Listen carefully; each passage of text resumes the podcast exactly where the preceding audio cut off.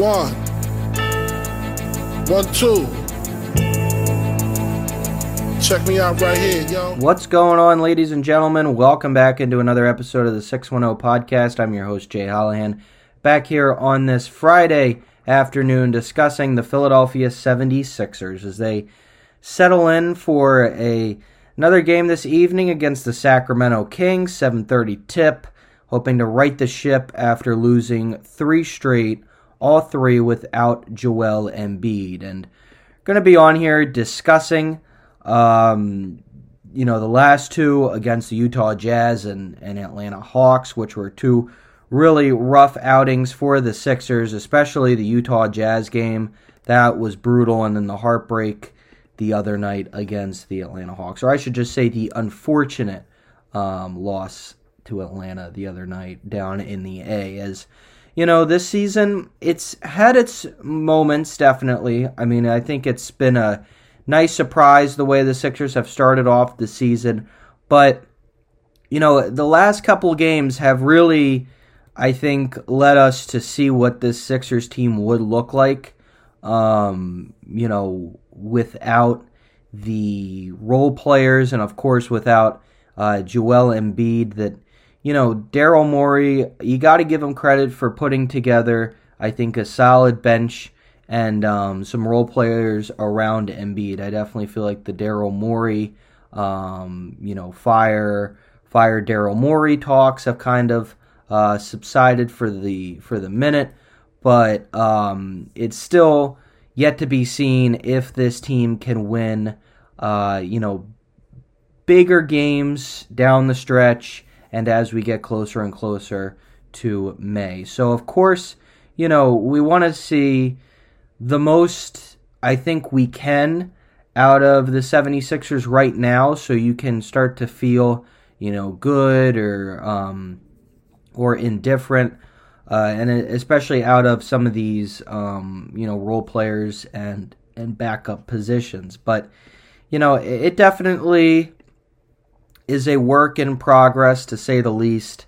And um, hopefully the Sixers can can get things going. The, the other night against the Utah Jazz was a pretty abysmal game by Philly. I mean, I thought um, Tyrese Maxey and Kelly Oubre both had really solid games.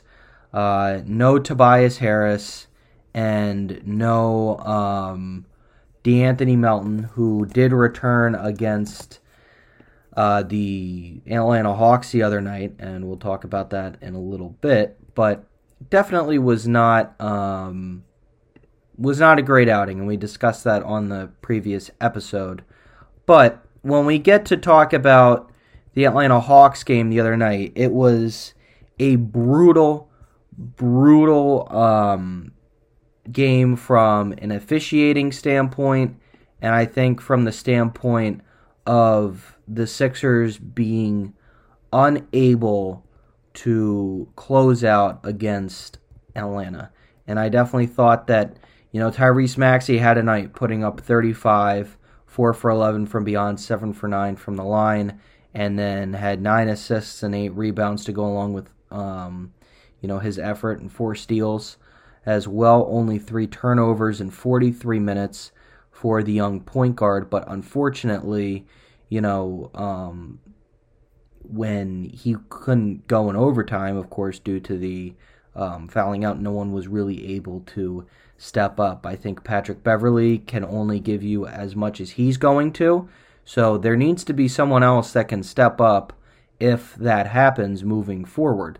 Um, Tobias Harris had a good night 32 points, 10 rebounds, 4 assists. Um, so that was good to see out of Tobias, especially because we know how um, you know how hot and cold he can get, and of course the hope is that he can stay, um, you know, kind of lukewarm moving forward because you know you don't necessarily need Tobias to put up those numbers as a third option, you know, scoring. So if he can put up, I mean, around uh, I'd say in the neighborhood of 18 a night that would be pretty good, even a little bit. You know, you could even take less than that, and he still gives you a good effort Um, so from that standpoint, I just think that, you know, the 76ers in overtime, their big bugaboo, of course, not having Tyrese Maxey, of course, not having Joel Embiid. But while he is racking up a decent amount of rebounds, I'm still waiting for Paul Reed to kind of get into a groove. I feel like that's something that we have yet to see this season. You know, we saw it a lot last year. We have yet to see it this year. I mean, you know, he's been pretty underwhelming, and I don't know if he's just getting lost in the shuffle because of how much, you know, um, competition is out on the floor and there's only one ball. But you know, something's gotta something's got to give there. Kelly Oubre didn't have a great night. Uh, in 32 minutes, only had seven points. Didn't get, you know, really a ton of looks from beyond. Only, you know, shot three, uh, three three balls, and I feel like that's someone that you want to get into a rhythm early from beyond. Three for 11 from um, the field. Just not a night for uh, for Oubre. Marcus Morris Sr. had 17 points, three for eight from beyond, and four for nine from the field. So he had a good night um, as well, and he gave you enough off the bench. But you know you're still without Robert Covington. Uh, I mentioned you're still without Joel Embiid, and then De'Anthony Melton, who did go, gave you 21 uh, minutes. He's on a minute restriction, and um, uh, Nick Nurse after the game didn't say what how long that's going to last, but we can expect that's probably going to be a good while, um, or a few games, I should say, not a good while, but a, a, few games before he's able to get his feet back under him because he's missed, um, you know, so much time uh, over the last you know two weeks. Um, so getting him back into into game form would be would be nice, but no Joel Embiid uh, tonight against the Kings as well. So that's going to be interesting to see how they manage that moving forward. But, you know, definitely when you look at how the Sixers defended against the Atlanta Hawks, that was also a little alarming. Now, I thought they did as good of a job as you could to hold down Trae Young, um, but it was these role players on Atlanta that just seemed to, you know, get hot for them. Um, Jalen Johnson, who I don't think is any you know up and coming um, you know all star caliber player ends up with 25 points, 16 boards. Kind of ridiculous there to be getting beat on the boards like that um, by someone that I personally don't think you should be uh, getting blown up by in that regard. But you know, we'll see. Um, you know what the Sixers, you know, what they're going to come out with tonight against Sacramento. We'll see what adjustments they made. Dejounte Murray had a good night, um, you know, and like I said, they did their best to hold him down, but he had 25, um, 5 for 7 from beyond, and as a team, they shot 35.3%, matching the 76ers in attempts and made threes with 12 for 34. So that was interesting. Um, but, you know, just. Uh, just an example of the Hawks just making you know one or two more shots more than the Sixers, and that was the deciding factor um, in this game, of course. And uh, Bogdan Bogdanovich had a uh, had a solid game as well.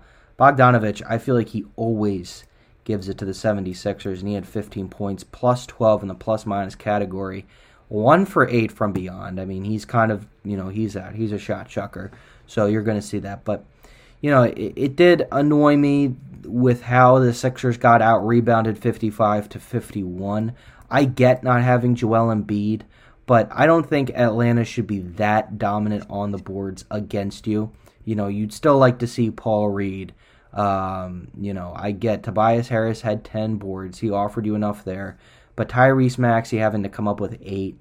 I didn't think Marcus Morris Sr. or Mo Bamba really established themselves on the boards on the glass. So you gotta you gotta establish yourself there as well because you can't give teams opportunities and you you know you can give yourself some second chance opportunities obviously as well by um by establishing yourself underneath. So I definitely think that's something that the Sixers uh, need to clean up because 16 for 16 offensive rebounds for the Atlanta Hawks.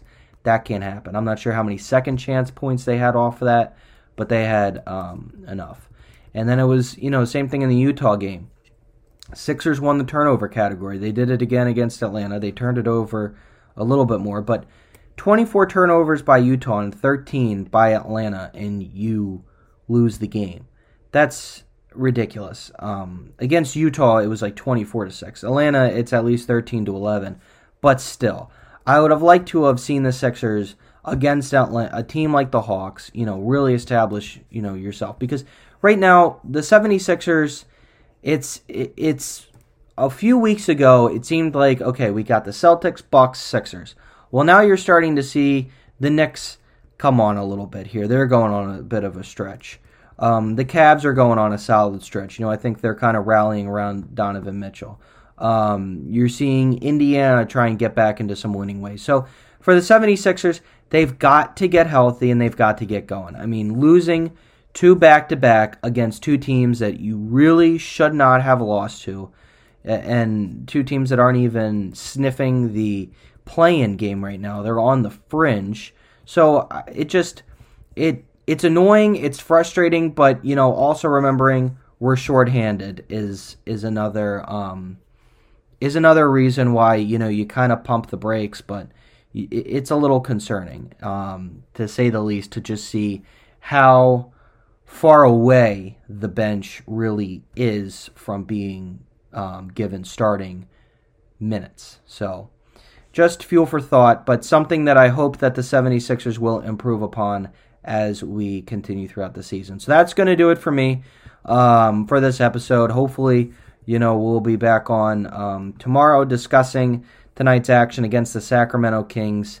Kings coming in 23 and 14, and in the West right now, they are fifth, um, three games back on the T Wolves and the Thunder. So definitely a game where, you know, the Sixers, again, no Joel Embiid. So this is the first time all season the Sixers have faced off against the Sacramento Kings. Should be an interesting contest. Um, Tyrese Maxey going up against De'Aaron Fox, two former uh, Kentucky Wildcats going head to head. Kind of looking forward to see what that matchup's going to be like. But, you know, one that I would expect it's going to be a showcase between the two. I think is what we're going to see. Um, those two showcase off their skills and put together why individually one of them thinks they should be the best guard, um, point guard out of Kentucky over the last you know handful of seasons. So thanks everyone for tuning in again. Um, like I mentioned, be back on hopefully tomorrow, recapping the game tonight against the Sacramento Kings without Joel Embiid. Hopefully the 76ers are able to keep it close and pull one off at home. Thanks everyone for tuning in again, and as always, I'll talk to you next time.